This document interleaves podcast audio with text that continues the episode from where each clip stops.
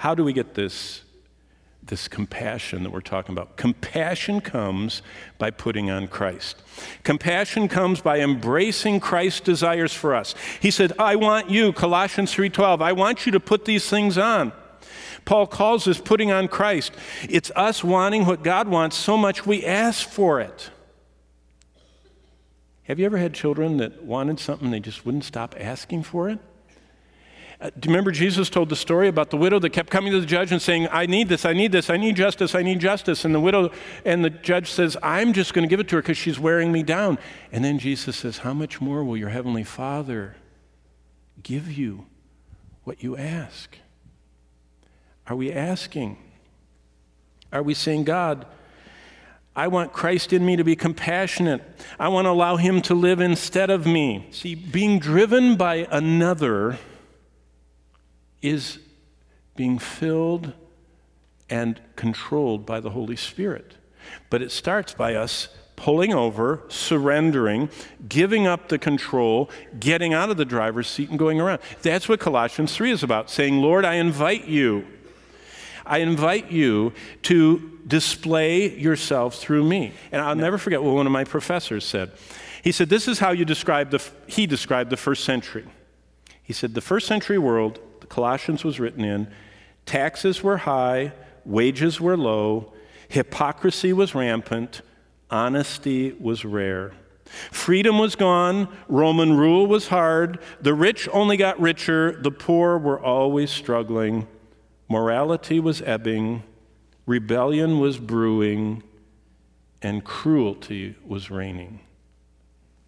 That sounds like 2015 to me.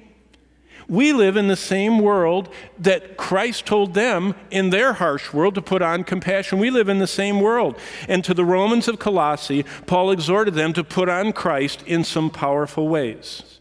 Now, turn back to Colossians, or I mean to uh, Isaiah 58, okay? And we're just going to s- stay there.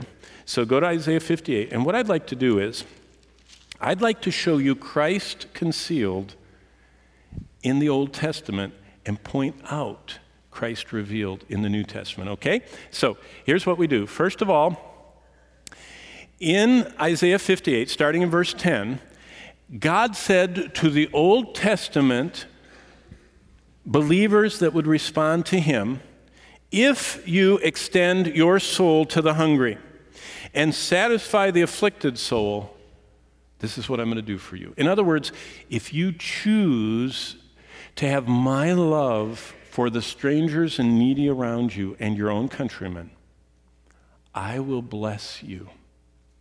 So that's the Old Testament.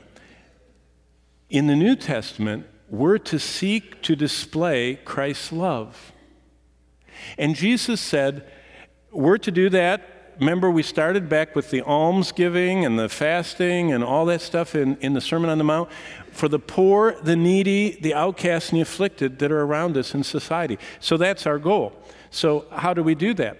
Well, compassionate people, both in the Old Testament and today, are merely reflecting Christ. We're not by nature compassionate.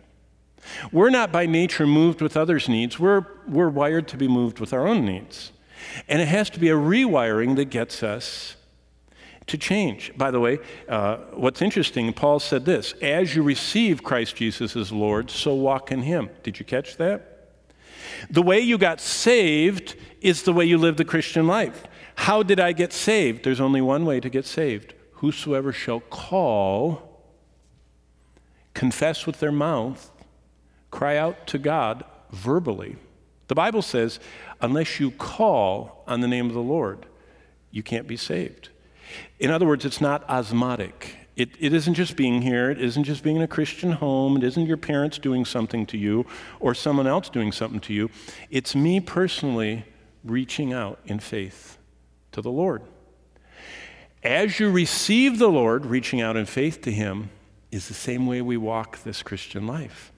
So, compassionate people just reach out and ask for the power of God to reflect Christ's compassion.